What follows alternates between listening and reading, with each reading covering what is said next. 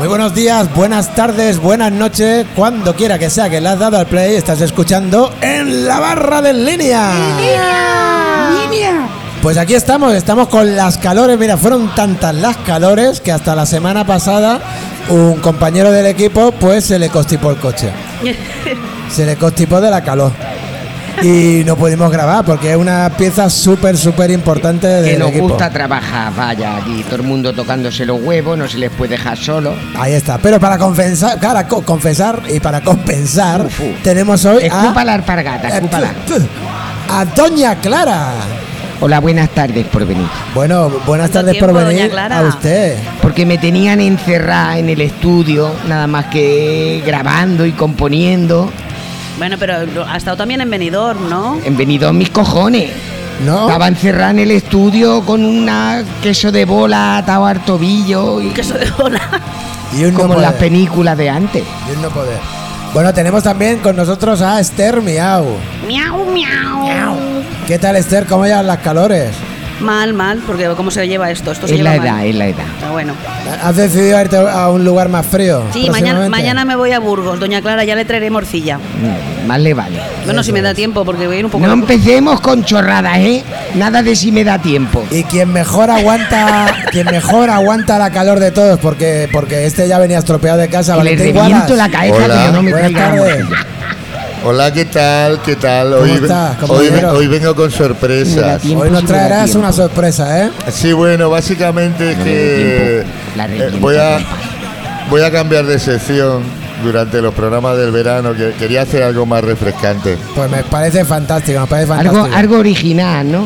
Sí, algo propio que no sea robado. Una idea que tuve el otro día. Será, cabrón. Y tenemos a alguien que... viene en papel de invitado, pero yo creo que es un colaborador habitual del programa, nuestro amigo Antonio Sánchez Yuyu. Muy buenas noches a todos. Mira, y acaba de entrar el otro Antonio. Y viene nuestro manager, el Penny que ha hecho entrada. El rey de la cámara bética. Y bueno, el querido público que nos acompaña cada semana aquí en En Línea, un saludo a todos. Estáis escuchando En la Barra de En Línea. ¡Línea!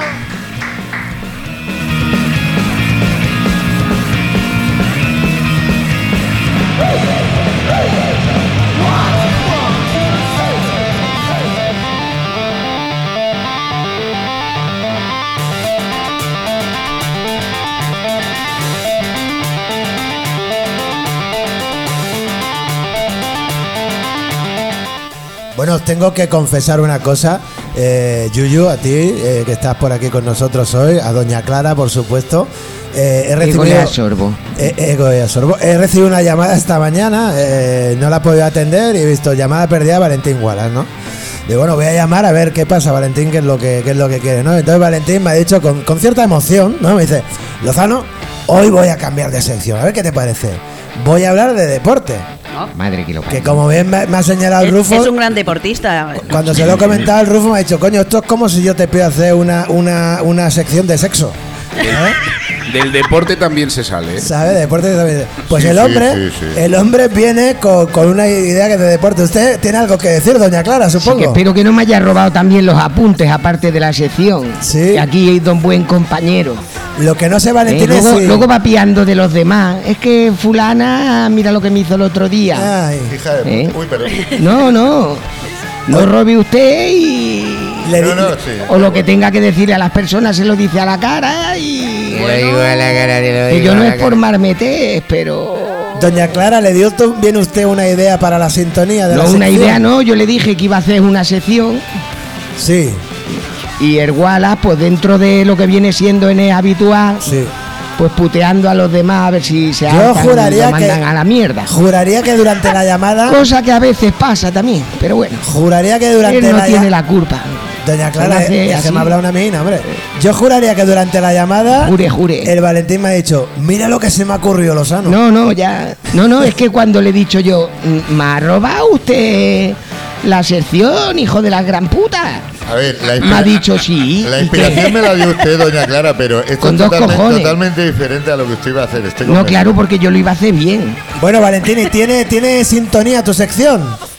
Sí, seguro que no es ni suya tampoco. La vamos a estrenar como quien tira una botella de champán en el puerto para inaugurar un barco. Dale, dale. ¿Eh? Vamos allá, Rufo, dale el botellazo.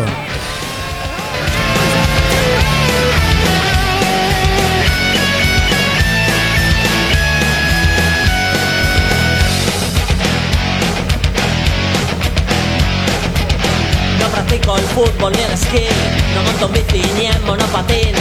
La raqueta solo se agarra para hacer punteo de guitarra. No corro a ningún lado, estoy atrofiado. Mi barriga aumenta más y más. Yo no tengo chándal, solo carne blanda. No me vas a levantar jamás. Vivo en un sillón, odio Decathlon. Te diré quién soy. Soy antideporte.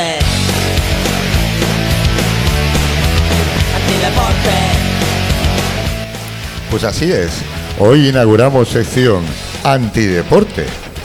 Oye, sí, qué buena sintonía, ¿eh? Bueno, básicamente para que quede claro cuál es el concepto. Sí, no, entonces vamos a hablar de... Por supuesto no vamos a hablar de vidas ejemplares ni de deportistas limpios, todo lo contrario. Pero hoy vamos a empezar a hablar usted de pirulero. Con una bonita historia sobre atletismo.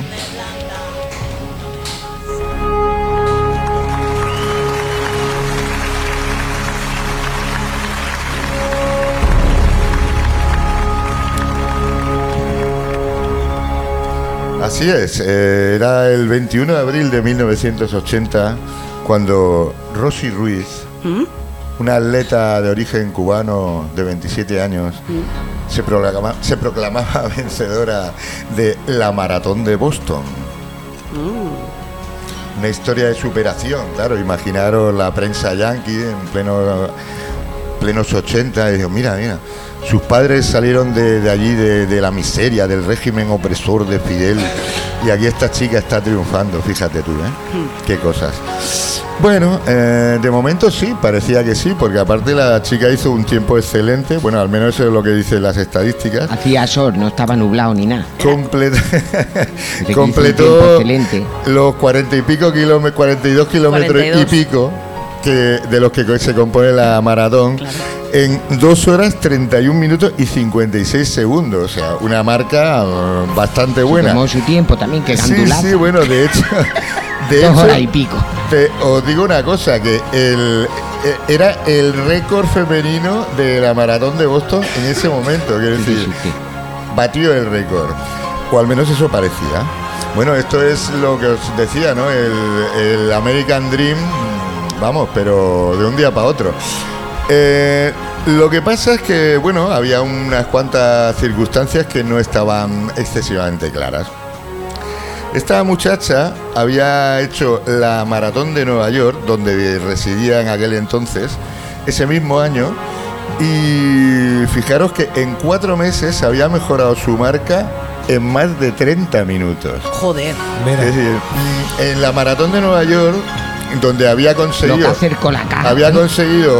un tiempo pues más que discreto, pero que le permitió clasificarse para otras maratones como la de Chicago o la de Boston.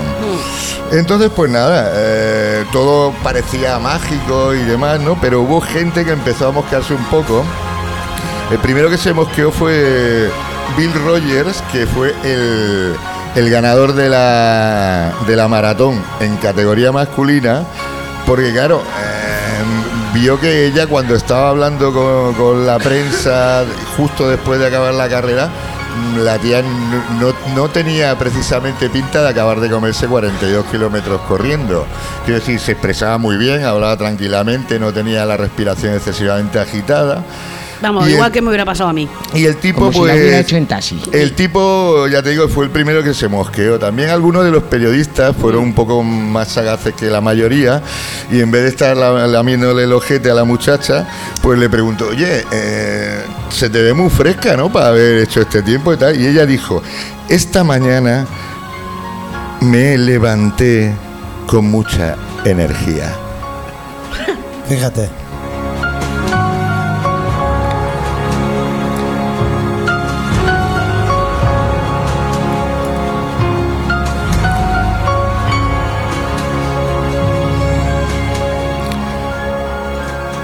Bueno, pues estaría muy enérgica Rosie Ruiz aquel día. Pero no se había dopado, no pensé, ya estabais pensando en la droga, no. Ella, voto por el taxi. Ella ganó precisamente a lo cubano.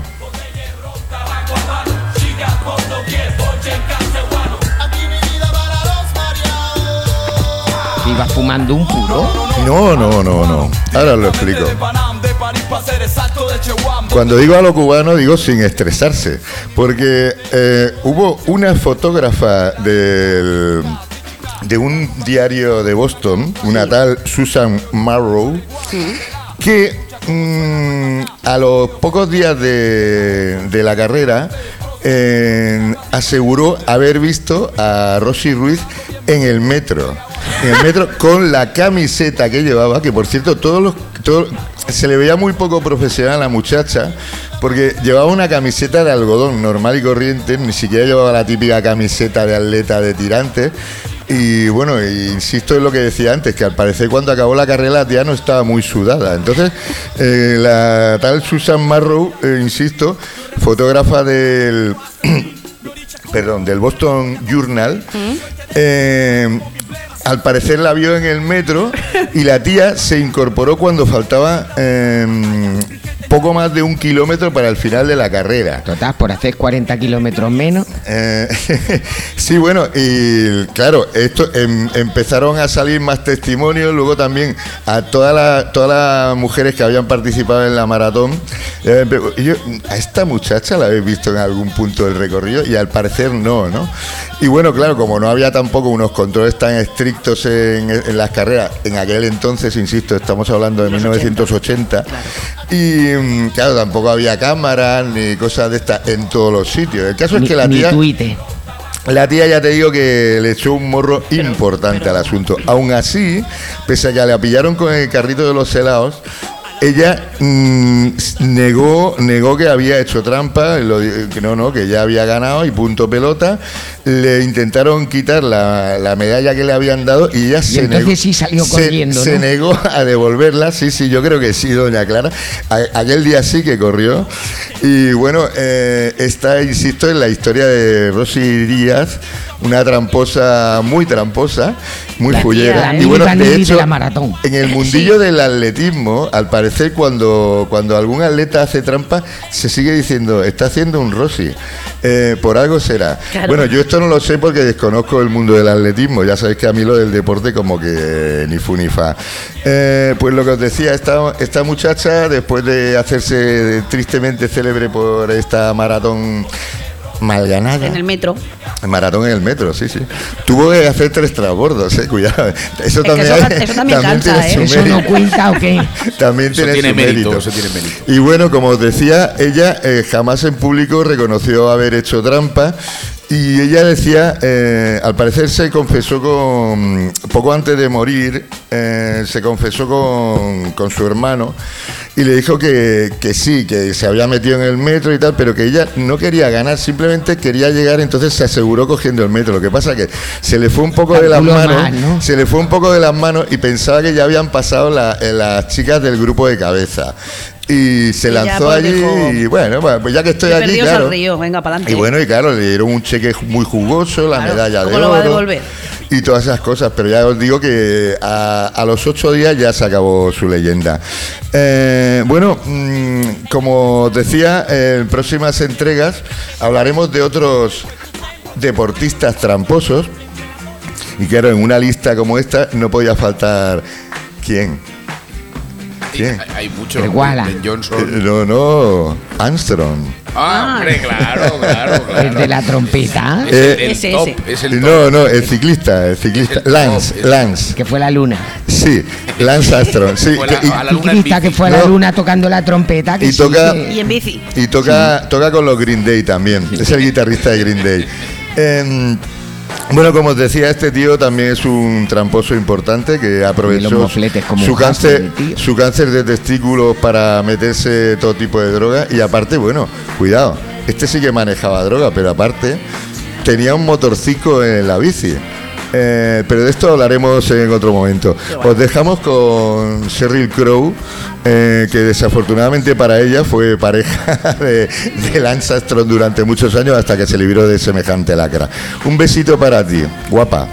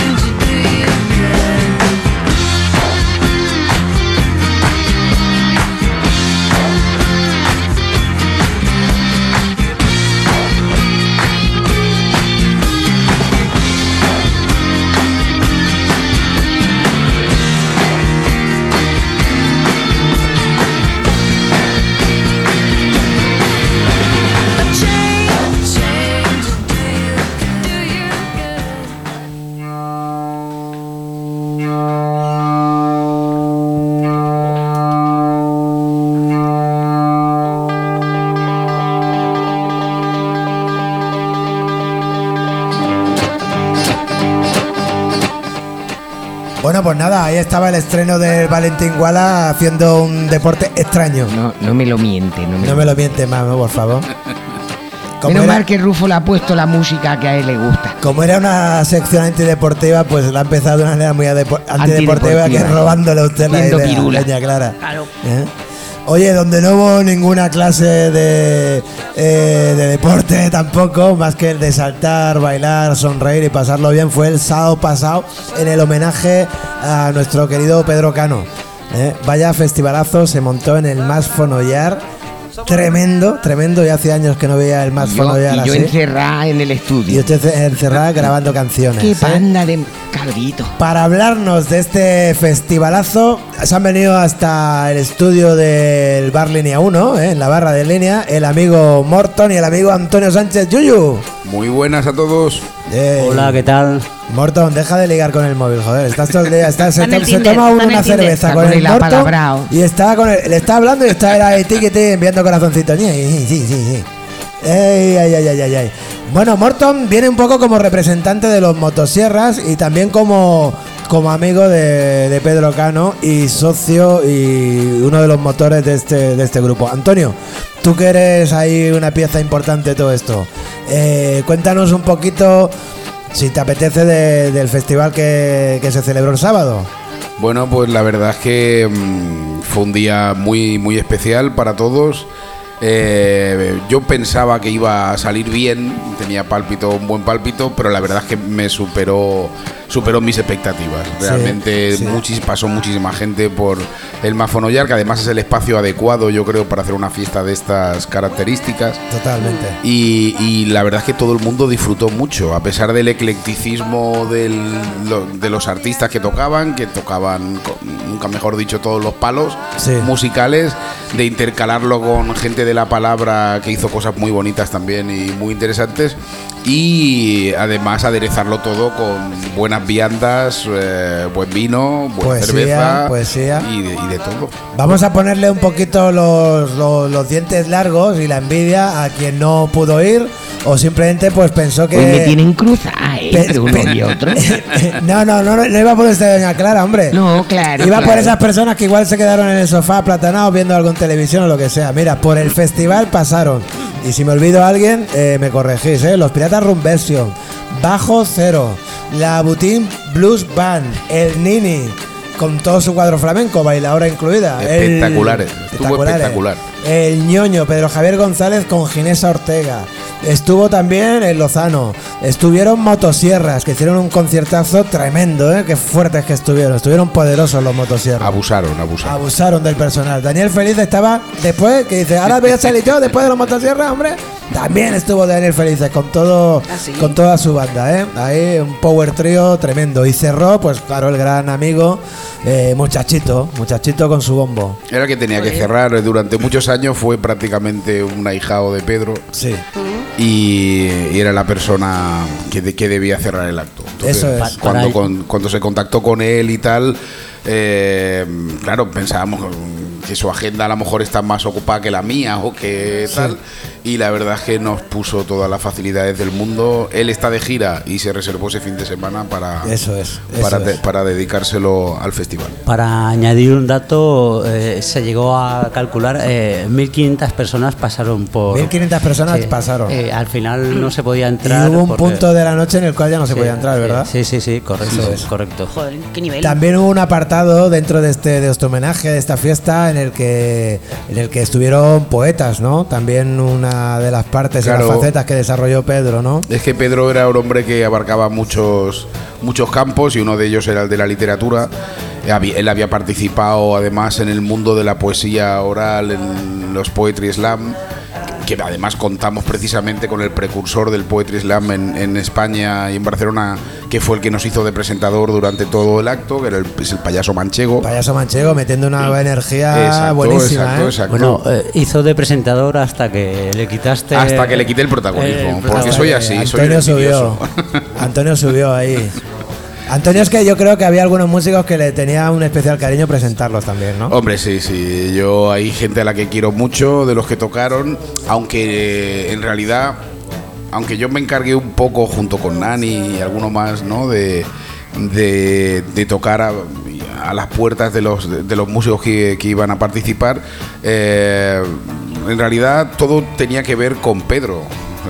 Todo el que tocó o era alguien muy cercano a Pedro, o era alguien al que la música que practicaba le gustaba mucho a Pedro o algo así. Porque hay mucha gente que hubiera podido participar y que nos lo dijo y tal, con todo el cariño y tal, pero en esta primera edición queríamos que, por ser la primera, fuera precisamente la gente más cercana al mundo de Pedro. Había mucho respeto hacia la figura de Pedro. Todos los que pasaron por el escenario, seguramente también habíamos pasado alguna vez por una hoguerita en su... Hombre, esa mítica hoguera en casa de Pedro. Y habíamos cantado alrededor de la hoguera también, exacto, claro, exacto. Cómo no. Oye, me gustaría que hiciéramos mención. Yo sé que ninguna ni ninguno de los que estáis ahí queréis ningún especial protagonismo, pero a mí me gustaría que hoy en la barra de línea lo tuvieran y que sea a modo de mención. Antonio, ¿quiénes estáis ahí en la asociación? Amigos, amigas de Pedro Cano, y habéis levantado y habéis dado forma a este festival. Bueno, ahí empezamos, o sea, nosotros teníamos la idea desde que murió Pedro, y organizamos un poco alguna cosita del funeral y tal y cual. Teníamos intención de hacer una despedida, bueno, no una despedida, una celebración. Sí. Una celebración de lo que fue Pedro y... Como a él le gustaba. Como a él le gustaba, exacto. Y lo teníamos ahí un poco en stand-by hasta que alguien, precisamente, que corresponde a esta casa, ¿sí?, nos puso las pilas. Que fue Vicente el que nos dijo: oye, yo sé que vosotros tenéis idea de hacer algo y tal y cual, ¿y por qué no canalizamos esto y tal? Sí. Y eso fue lo que nos puso las pilas, pues, a Jordi Gol, a Bernat, a las hijas de Pedro, a Maya y Ana, sí, a Mateo Reyo, a Carlos Quesada... Y a Yuyu y algunos más, a Javi y Vicente, claro. Y mucha gente que empezó a participar, y luego más gente que se ha ido sumando por el camino mientras se iba gestando esta idea. Eso es. Mira, vamos a explicarle un poquito a esa oyente que no pudo estar el sábado en el festival lo bonito que lucía el patio del Mas Fonollar. Imagínese usted un patio lleno de parasoles, de sombrillas, y en cada sombrilla una macetita, ¿eh? Hubo muchas flores, mucho unas verde. Mesitas también, hasta la hora de los conciertos de la tarde.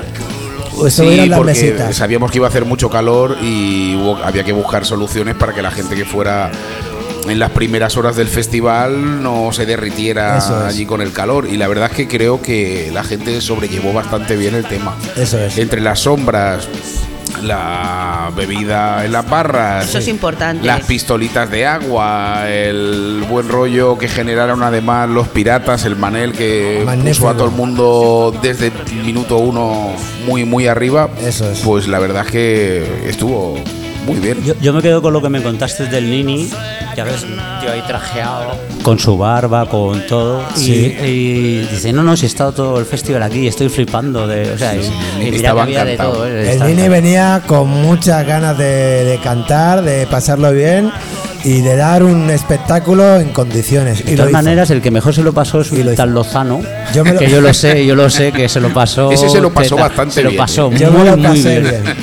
Me lo pasé muy bien también. Y era una alegría tenerlo cerca. Yo me lo pasé fantásticamente bien. Nini a mí me hizo mucha ilusión que él se lo pasara bien, porque él al principio pues tiene esta cosa de los flamencos a veces, de que se ven un poco como al margen de los rockeros, sí, o algo así, cosa que no tiene ningún sentido.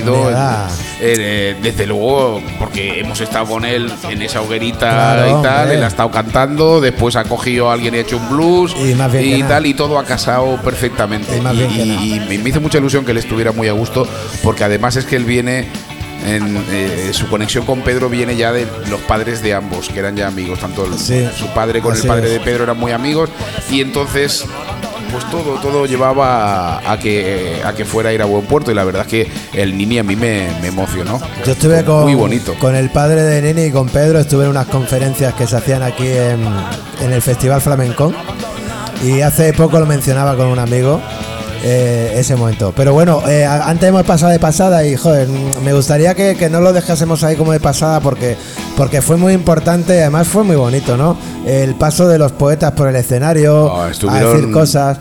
Yo hablo de memoria, me voy a dejar algunos, así que vosotros me recordáis, ¿vale? Estuvo Esteba Bosch de Jaureguizar. Esteba, que es un tío muy cañero, que hace una poesía muy, muy combativa y a veces muy política y muy revolucionaria, y la verdad que estuvo poderoso. El Olivo estuvo poderoso. Otra que estuvo poderosa en su papel de Rapsoda fue Petri, que tenía muchas ganas además. Muchas ganas, y además muy bien acompañada con el Ñoño y con José Martínez a la guitarra. Eso es. De otra persona que olvidamos y que también sé que se lo pasó bien es Ángela, precisamente. Ángela disfrutó muchísimo. Ángela disfrutó muchísimo. Puede haber habido mucha lágrima o no, pero ella se lo pasó teta. Se lo tomó y nos dio una lección a todos de lo que de lo que iba ese día, y ella estuvo con la sonrisa en la cara y bailando la primera, agradeciéndolo todo. La mejor de las sonrisas. Qué ejemplo. Eso es. Gran trabajo también detrás de las barras, las chicas Peter Kay. Impresionante. Qué trabajazo se curraron. Magnífico trabajo. Las chicas y los chicos que estuvieron detrás de la barra, desde aquí nuestra felicitación y nuestra admiración. Sí, porque además que todo el mundo se pegó una panzada de currar allí, y allí todo el mundo fue voluntario. Así es. Y la verdad es que de agradecer, yo me quito el sombrero porque fue maravilloso ver trabajar a todo el mundo allí. Eso es. Con todo y con eso, puede ser que alguien al otro lado del auricular que nos esté escuchando y diga, bueno, pero este festival, Pedro Cano, pero ¿quién era y tal? Tenéis una página web en internet, amigosdepedrocano.com, con un gran trabajo que habéis hecho ahí desde la asociación, donde pues documentáis un montón de historias de Pedro, biografías, fotografías y demás. Y más que vamos a poner, porque todavía es una página que está viva, que está en proceso, y que se tiene que llenar de más contenido. Bueno, pues ahí el saludo para Bernat y Jordi Gol, que se pegaron un gran currazo junto con alguien que hay por aquí también. Bueno, un cop de más, llevándole a un cop de más. Sí. ¿Qué más vamos? Tenemos una sorpresa para el año que viene, ¿no? Tenemos más cosas para el año que viene. A ver, yo ahora mismo no lo sé. Yo voy a preguntar. Que ya no te acuerdas de ayer. No me acuerdo de ayer. Ayer nos encontramos unos cuantos amigos de Pedro Cano. A ver, ahora después el Morton nos lo explica. Pero yo quiero preguntar. Asociación Amigos y Amigas de Pedro Cano. Vale, se ha hecho un festival maravilloso. ¿Y qué forma va a tener, qué recorrido va a tener la asociación de aquí al próximo festival? Que tendrá que haber otro festival, está claro, con el nivelazo que estuvo ese sábado como para no haber más festivales, claro. Bueno, la idea de la asociación no es solamente la de celebrar un festival puntual para homenajear la figura de Pedro, sino que además también tiene un aspecto reivindicativo. Nosotros queremos conseguir que haya un espacio público en esta ciudad con el nombre de Pedro Cano. Sí. Buscamos una calle, una plaza, lo que sea y tal, para que su recuerdo esté siempre presente. Se recogieron firmas el sábado. ¿Cuántas firmas son necesarias? La verdad es que lo desconozco. ¿Lo desconocemos? Yo lo desconozco. Bueno, desde aquí, desde la barra en línea, tenéis el micrófono siempre a vuestra disposición para, si todavía faltan firmas, sí. Poder decir dónde se puede pasar la gente a dejar. Se le cambia el nombre a una calle con nombre de santo, que hay una jartaz. Por ejemplo, claro, por ejemplo. Eso es. Sí, no, y la asociación pretende realizar la medida de lo que pueda, pues algunos actos en el futuro, ¿no? El año que viene, pues si puede ser otro festival con conciertos y tal. Hay idea de hacer alguna cosa estrictamente poética también, además en esta casa. ¿Sí? Se está barajando la idea. Fantástico. Y bueno, y sobre todo porque la idea no va a ser siempre el glosar la figura de Pedro, que también, sino el utilizar la asociación como plataforma también para poner en valor el talento local. Y bueno, Pedro, que era un enamorado del trabajo de la gente joven a nivel cultural y que siempre intentó potenciarlo y tal, pues creo que nos vemos en la obligación y en el deber como asociación de intentar seguir su camino. Eso es. Oye, si alguien que nos está escuchando por ahí dice, vale, pues ya me perdí el festival, cago en la leche y tal, y esto de la asociación, me quiero hacer socia o me quiero hacer socio, ¿qué puede hacer? Bueno, contactarnos a través de la misma página web o bueno, aquí el que más, el que menos nos conocemos en la ciudad. Sí. Y ya está, quedamos un día y eso se arregla fácilmente. En amigos de pedrocano.com van a encontrar ahí alguna forma de poder ser socio y socia. Escúchame, Antonio, muchísimas gracias por venir. Morton, gracias por venir, felicitaciones por tu concierto el otro sábado. Pues se fue el flojo. Hombre, yo felicito a los dos, yo felicito a los dos, que además desde el minuto uno estuvisteis implicados con el tema y con muchas ganas de hacer el concierto, y yo me lo pasé teta, aunque a las malas lenguas me dicen que a veces era muy estricto. El regidor. Con los tiempos. El regidor era muy estricto, muy estricto. A mí me cortó una canción, chiquillo. Pero en realidad era... También recibí acusaciones de que era muy blandengue, muy blandengue. Tan estricto como el regidor ahora mismo del programa, que me está diciendo, escúchame, vamos a dar paso a otra cosita, ya manda a pasear Yuyu y al Morton, hombre. Bueno, Yuyu, Morton, gracias por venir. Pues amigos, muchas gracias a todos. Escúchame, por los presentes y los ausentes, ¿no? Hombre, por supuesto. Claro, eso, por los presentes y los ausentes.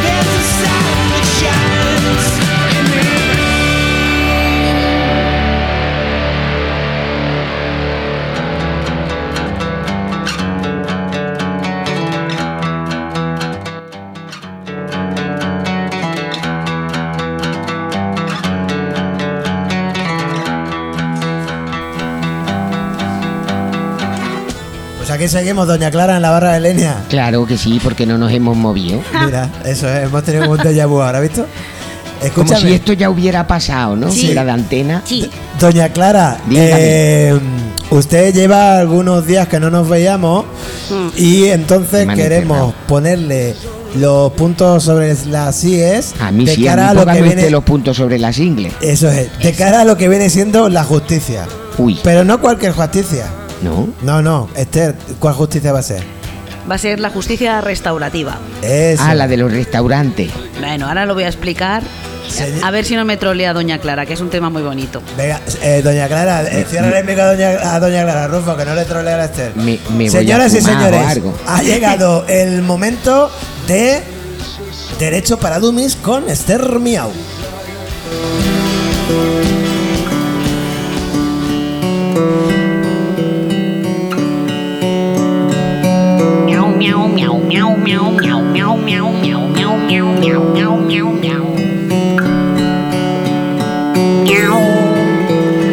Pues sí, hoy traigo un tema de esto. El tema es la justicia restaurativa. Os explico un poco de qué va la cosa y lo que me pasó el otro día, que fue muy bonito y todavía estoy con los pelos de punta.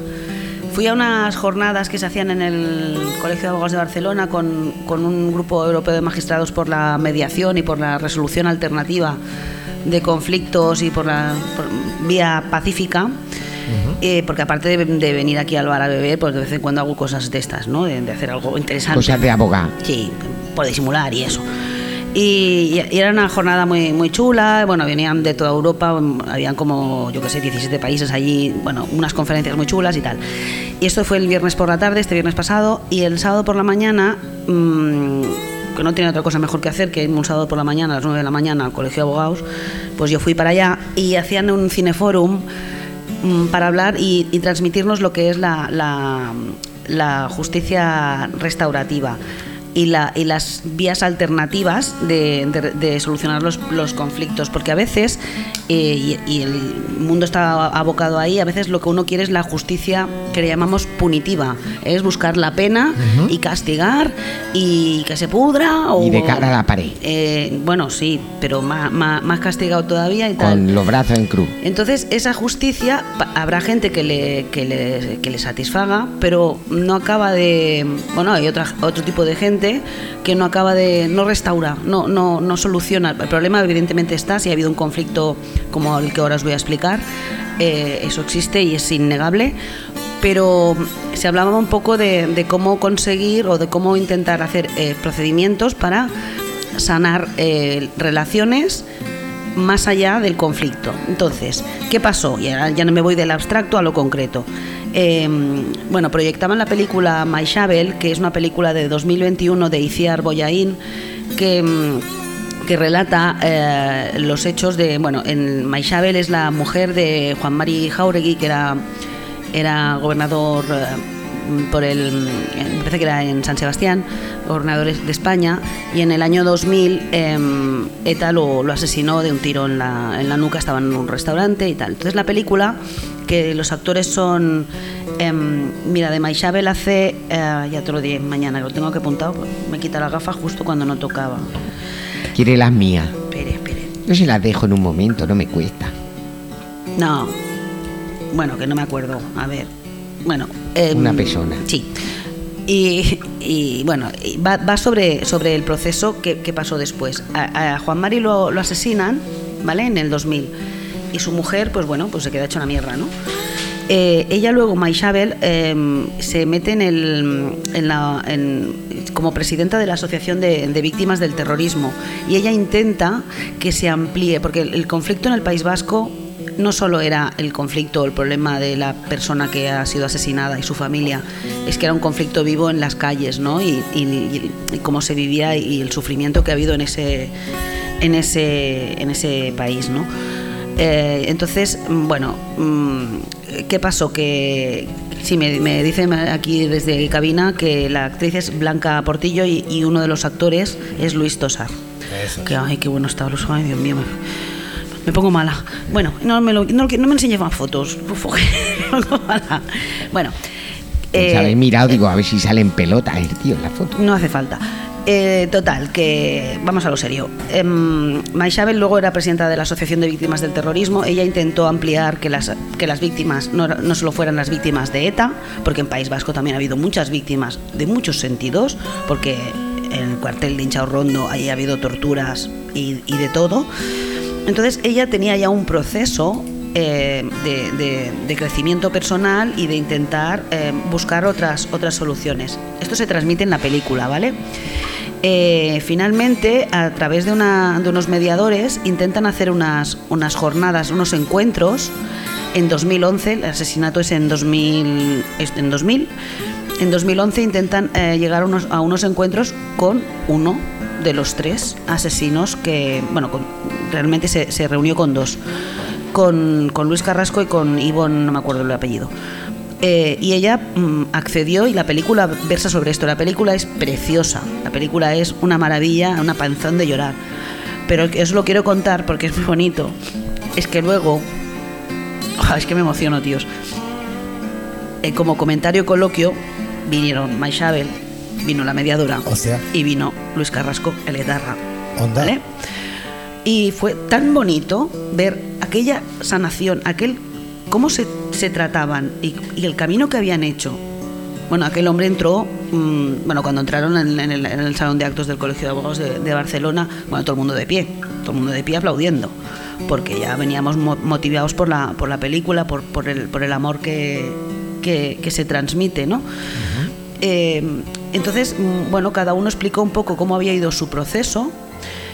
Luis entró, yo me quedé flipando, con Maixabel también, porque qué cojones que tiene la tía, ¿eh?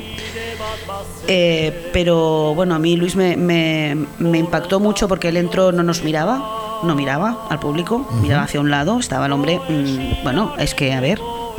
era letarra.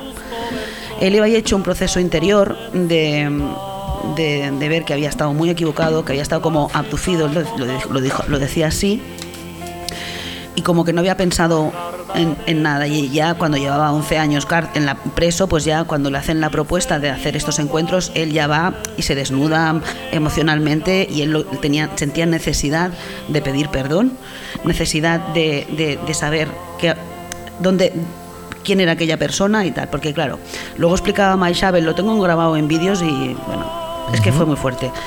Maixabel le explicaba, dice, claro, es que yo cuando hablaba con ellos,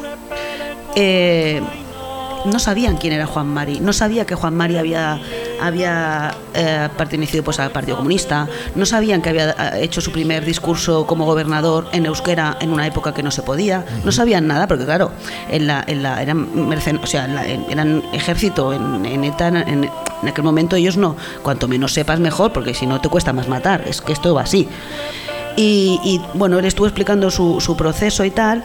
Yo sé que Maixabel, y lo sabéis todos si habéis mirado noticias, lo ha tenido fatal porque mucha gente se le ha puesto en contra por querer hacer este tipo de encuentros. Y ella decía, yo entiendo a la gente que se quiere quedar en el dolor, en el rencor y en la justicia punitiva de que te metan en la cárcel y no salgas de ahí. Pero a mí que me respeten lo mío. Y claro, y entonces ella explicaba que ella había dejado de ser víctima, que se sentía liberada. Ya dice, eso a mí me marcó, y yo siempre ya no era Maixabel, yo era una víctima y ahora ya no lo soy.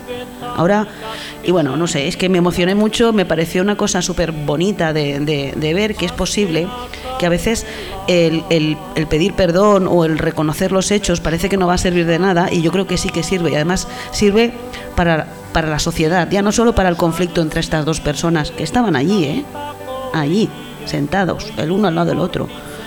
Y fue súper bonito. Yo cuando acabó me abracé directamente a los dos y les di las gracias infinitas, porque a mí me dieron una lección de vida increíble, los cojones que tiene Maixabel pa'lante, pero los de él también, de hacer todo este trabajo, y ahora lo que quieren es un poco pues que vaya todo esto calando, porque además en el País Vasco han tenido un problema de un conflicto muy arraigado y hay que ir sanando estas cosas.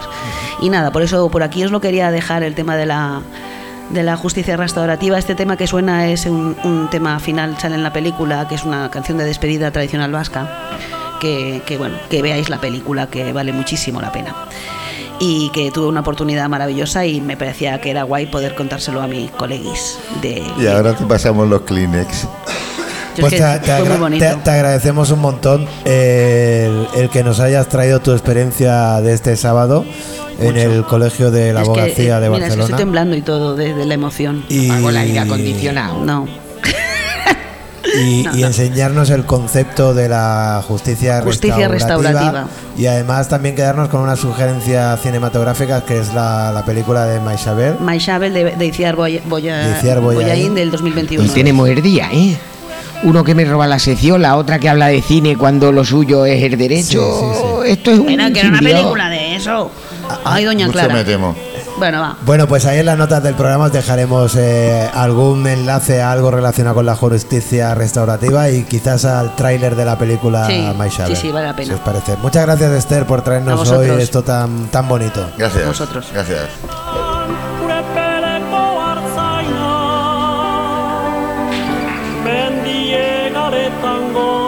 Oroitzapen den gerora, iesetan joan intzana.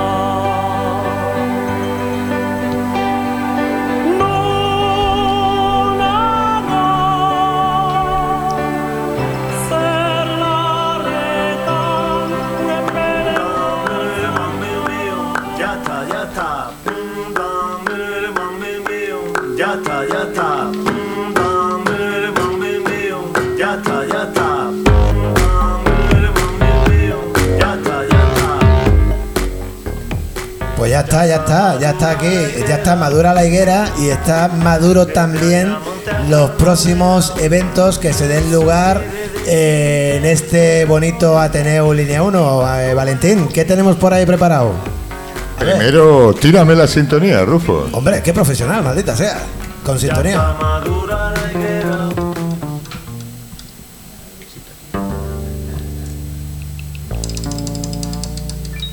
Uy, ¿qué pasa? Qué bonito. Está afinando el bajista.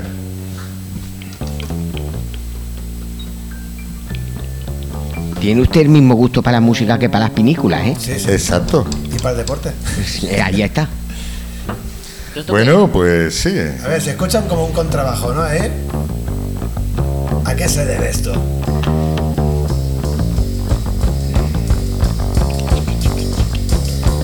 Valentín agita las manos, simulando que toca el platillo. El ensayo se lo podían haber ahorrado porque luego la cosa está bien. Bueno, pues aquí tenemos la... Estoy suplantando, sí, hoy he robado secciones, la sección de deportes a Doña Clara y le estoy robando ahora la sección de agenda a Doña Única. Pero como no se ha presentado, es su problema, ja. Bueno, a lo que vamos, sencillamente os quería recordar que este fin de semana en el Línea 1 seguimos con los conciertos como cada fin de semana y este sábado tenemos una magnífica actuación para los amantes del rock and roll, rockabilly y demás músicas adyacentes. Con Garaje Tucán. Garaje Tucán viene el sábado 18 de junio a las 10 de la noche. 5 euritos para el público en general, 4 euros para los socios, como siempre.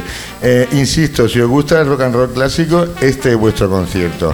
El grupo está compuesto por Jordi Benavides, que es contrabajista también de Indians, de Big B-Boy and the Slappers, Dani Trabal Dúo y bueno, no sé, incluso alguna colla sardanística tocará también.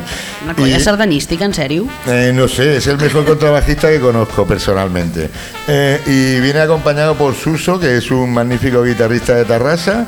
E insisto, para los amantes del rock and roll es una cita ineludible que se dice.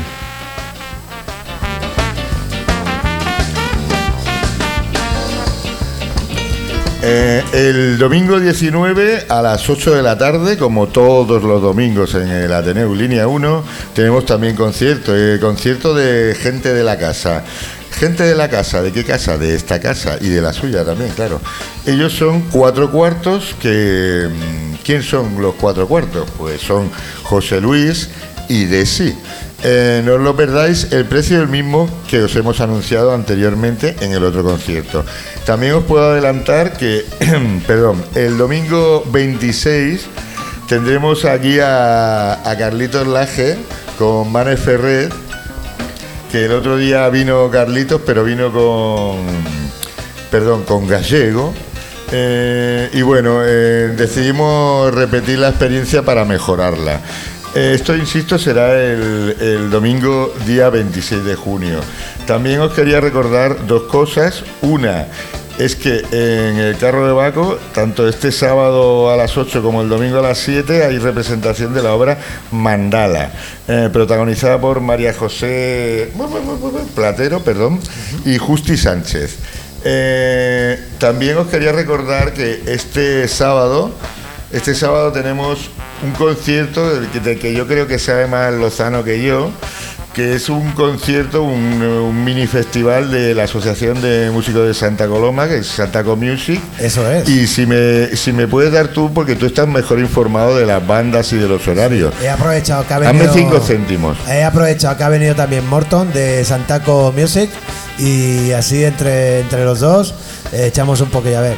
Esto es el Día Europeo de la Música que se va a celebrar en Santa Coloma de Gramenet en el patio del Mas Fonollar. Y entonces ahí está Santaco Music, pues que ya se estrenó hace poco en el Teatro Sagarra, pero que ahora toma las riendas de celebrar este Día de la Música Europeo. ¿Es así, no, Mortón? Sí, es así.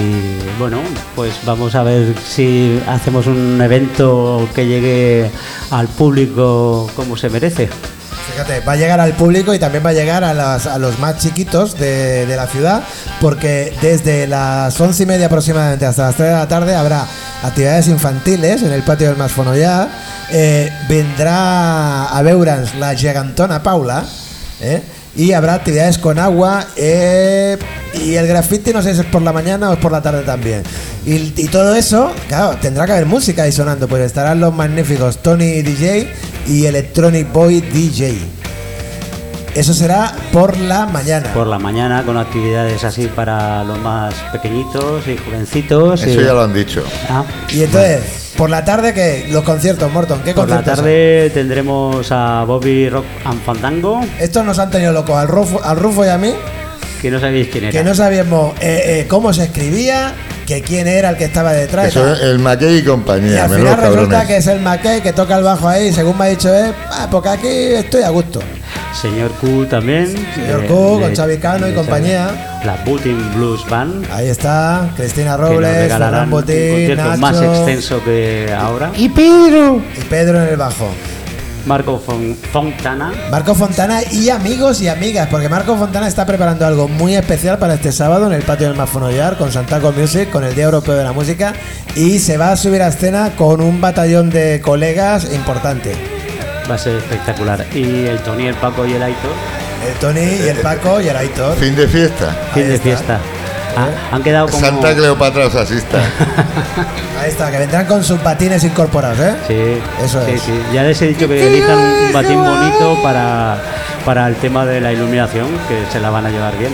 Eso es, pues eso será el sábado día 18 de junio, Día Europeo de la Música, con Santaco Music, y ahí estará el Rufo. De aquí al sábado, pegándole fuego a las redes, que os va a poner vídeo de Santaco Music, de los artistas que tocan, del Mackey con la Bobby Burchin para Kentucky.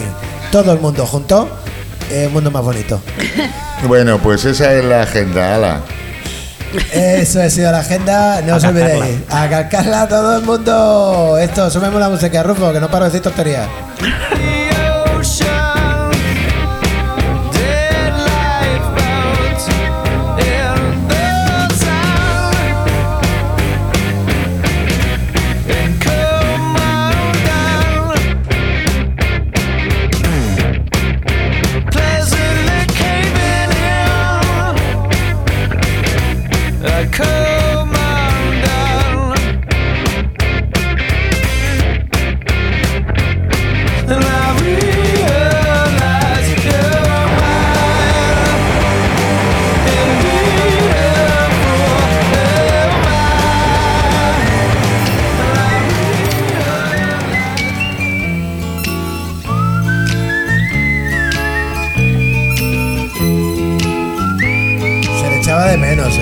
Yo la echaba de menos. Sí. Tampoco mucho. Pues me convidan a algo y ya está. ¿Qué viene? A morcilla, por ejemplo. Clara. Mande. Distinta Clara. Bueno, va a venir la misma de siempre. Extraña entre su gente, mirada ausente. Es que me había clapado. A la deriva. Me he mareado también, tanta cerveza, tanta cosa.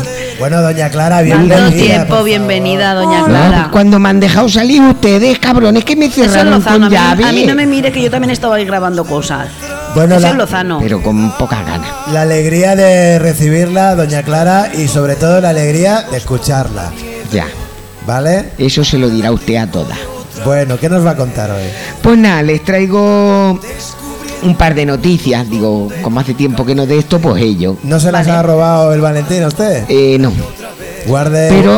Pero, sin en cambio, le voy a dedicar, la primera noticia se la voy a dedicar a él. Venga, gracias. Y al grupo de Javi Morton. Vale, venga.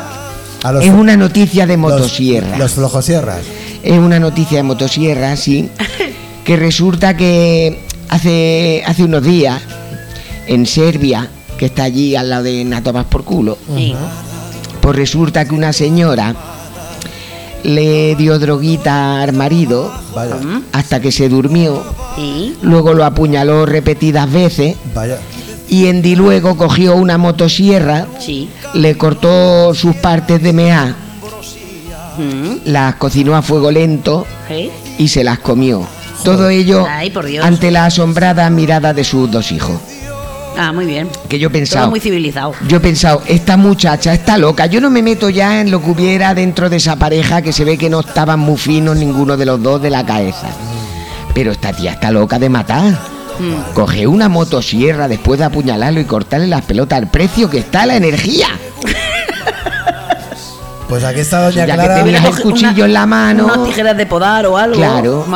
Hoy Doña Clara le está pusando yuma a la Fusco, ¿no? Que dice este de la tele. Sí. Y nada, eso que me sabe mal esto por la pobre criatura, porque el niño pequeño se ve que todavía es chiquitillo y no se enteró mucho. Pero claro, la mayor tenía 14 años. Joder, macho. Y vio toda la escena y fue la que, con su hermano en brazos, salió corriendo, digo yo, que a pagar las facturas de la luz. Pain. Y nada, hasta aquí esta noticia. Bueno, denos una que sea un poquito alegre. Sí, una noticia de salud. Venga, va, a ver. Una noticia que se la voy a dedicar a los cuatro pobres que tienen problemas de intolerancia a la lactosa. Vaya. Y a toda la panda de jalipollas que se han apuntado al carro porque es moda. Ah, ¿sí? Yo soy una de esas jalipollas. Pues eso. Pues tengo una buena noticia para usted. Que resulta que usted sabe que hay leche de soja, leche de, menos de vaca, de todo. No, yo bebo leche de vaca pero sin lactosa. Bueno, pues hay leche de muchas cosas. Sí. Pues ahora en el Reino Unido de Inglaterra han sacado una cosa que es leche de patata. ¿Leche de patata? Sí, yo no me voy a meter a ver cómo cojones se lo montan para ordeñar una patata. No. Eso ellos sabrán, la industria lechosa. Pero bueno, que por si alguno quiere información. Sí. Esto, aparte de patata, esta bebida tan sana de leche sin lactosa, pues aparte de patata contiene maltodextrina, proteína de guisante, fibra de achicoria, aceite de colza, fructosa, sacarosa, regulador de acidez, carbonato de calcio, lecitina de girasol y creo que ya está. Muy bien, está eso todo completito. Sí, eso sí, se ve que... lactosa no tiene. Es más sosa que hacerle una paja a un muerto. Ay. Y tiene un punto salado. Quiero decir... bueno, eso sí es sano. Yo no la veo. Bueno, yo muy sano no lo veo. Es eso, como Doña Clara. Yo tampoco, pero no tiene lactosa. No la veo con ganas. Esto del punto salado, Doña Clara, ¿cómo lo sabe usted? Yo, yo no lo sé. Eso es como el chiste aquel. Dice, mamá, el vecino de abajo tiene el pito como una almendra. Dice, de pequeño, dice, no, de salado. No sé cómo llegaron a la conclusión. Yo no la he probado. Pues eso, de acuerdo. Pues eso. Ni pienso. Pues eso. Pues nada, y ya una vez repasadas las noticias, sí. Me guardo mis deportes bien. Guárdeselos bien, por favor. La sección buena de deporte ya me la guardo para otro día, cuando el mamarracho este se canse de... Eso sí, me voy a esconder los apuntes. Que se cansará. Eso sí, escóndalo, Doña Clara. Porque... y les voy a dejar con una canción, como no, de Doña Clara y las Claretes. Hombre, qué bueno. ¿Qué nos trae hoy? Es una canción que, claro, yo voy por la calle... sí. Y la gente me pregunta, básicamente la hora a veces. Pero bueno, que dice, Doña Clara, ¿usted cómo es? La gente quiere saber cómo es y quién es Doña Clara, ¿no? Ajá. Entonces yo, con mi natural simpatía y buen rollito, digo, pues les voy a contar quién no soy. Ah. Y así, pues en consecuencia, hemos grabado con las Claretes una canción que se titula Yo no soy. Ah, mira. ¿Me la tira usted, Rufo? Come on everybody, vamos para allá. No te lo creerás, pero yo canto regular. Yo no sé tocar la guitarra ni nada de nada. No he tocado ni en el metro ni en la calle. Yo no he tocado en un bolo, en un terrao, porque yo no soy ni por Mackey ni Ringo Starr.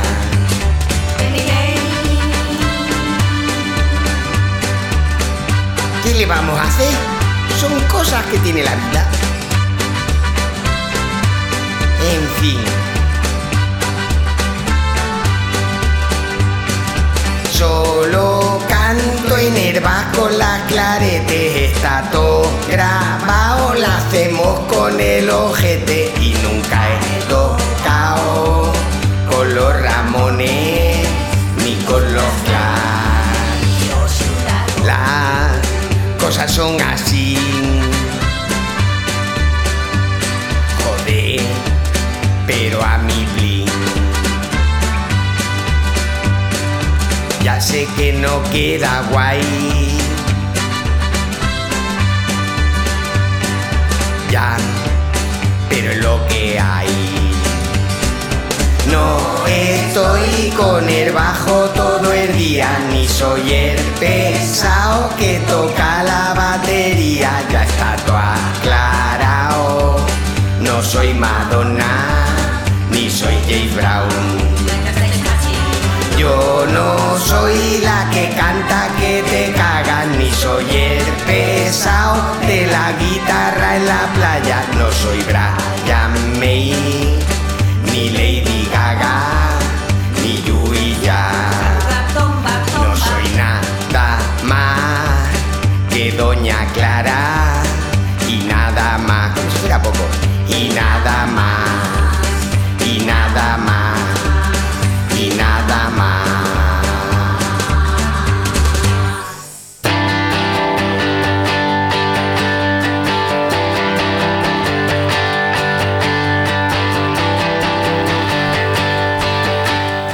Bueno, por favor, Doña Clara, por favor, a ver si la gente que está por aquí por el línea, vamos a aplaudir a Doña Clara. No me haga la pelota, que... Bueno, pues que nos aplauda las Claretes. Yo no soy Johnny Cash tampoco. Doña Clara y las Claretes, porque aquí se han marcado unos coros las Claretes muy acertados, Sí, porque el técnico nos lo cambiaron, no era Don Pachorra, era otro. No, era de rebaja. Y nos hizo sí, Don Pachorra. Y nos hizo el técnico, el otro nos hizo hacer trabajar. Joder, macho, tío. Ahí grabando como 5 veces para panoramizar por arriba, por abajo, por todos los lados. Digo, bueno, vamos a ver. Bueno, con lo que nos gusta trabajar a nosotros. Con lo que nos gusta panoramizar a nosotros. Os quedó muy bien, que es lo que importa. Doña Clara, que sí, la semana que viene se viene usted a echar otro ratito por aquí. Ya veremos si se portan ustedes bien. ¿Sí? Y Doña Miau me trae las morcillas de... Es que eso le iba a decir, que si traigo la morcilla, a ver... Hombre, la semana... Porque yo no me la voy a comer, que eso sabe a jalufo. La semana que viene, en vez de palomitas y forraje, morcilla de Burgos. Toma ya. Se me está haciendo la boca agua, estoy dejando el micro, que no hay por dónde pillarlo. Bueno, a ver si me da tiempo, Bueno. Que voy de... ¿Cómo? Uy. Y la semana que viene también estará con nosotros... Le asesino al gato. Estará con nosotros Valentín, que seguirá haciendo esa senda deportiva que ha iniciado hoy, ¿no? Antideporte, eso es. Y un saludo también para el Yuyu, para el Morton, que vinieron como amigos y amigas de Pedro Cano, ese maravilloso festival que tuvo lugar el sábado pasado y que, bueno, que va a ser la antesala del festival que Santaco Music organiza este sábado en el Mas Fonollar. ¿Nos vamos ya con la sintonía final o qué? Adiós, venga, vamos a por las morcillas. ¿Vamos por las morcillas ya?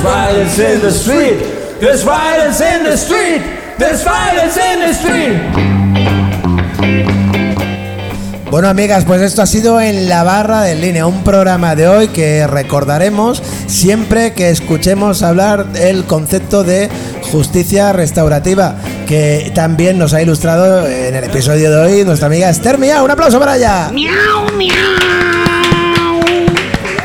También, como os decía, estuvo Valentín Wallace con esa nueva sección de antideporte. A él más que un aplauso, un abucheo, hombre. Chorizo, a la persona. Hombre, por favor. Y ahora sí, el gran aplauso del día para esa pedazo de canción que nos trajo Doña Clara. Otra vez. No me haga la pelota, no le voy a hacer rebaja. Para usted siempre tenemos aplausos, Doña Clara. Dame traserillos. Venga, pues estuvo en los mandos como cada semana nuestro amigo Jorge Rufo. Y nos escuchamos. El de la voz de oro. Nos escuchamos la semana que viene en la Barra de Línea, ¿sí o no? Sí. Venga, va. Venga, vale. Venga. ¡Miau, miau! Adiós. Come on, come on, come on and get it. Come on, come on and get it, yeah. Come on, come on, come on and get it. Come on, come on and get it. And us wildin', got there been wildin', not like them wildin', real and wildin'. Stays on street, stays on street, it stays on street, it stays on street, it stays on street.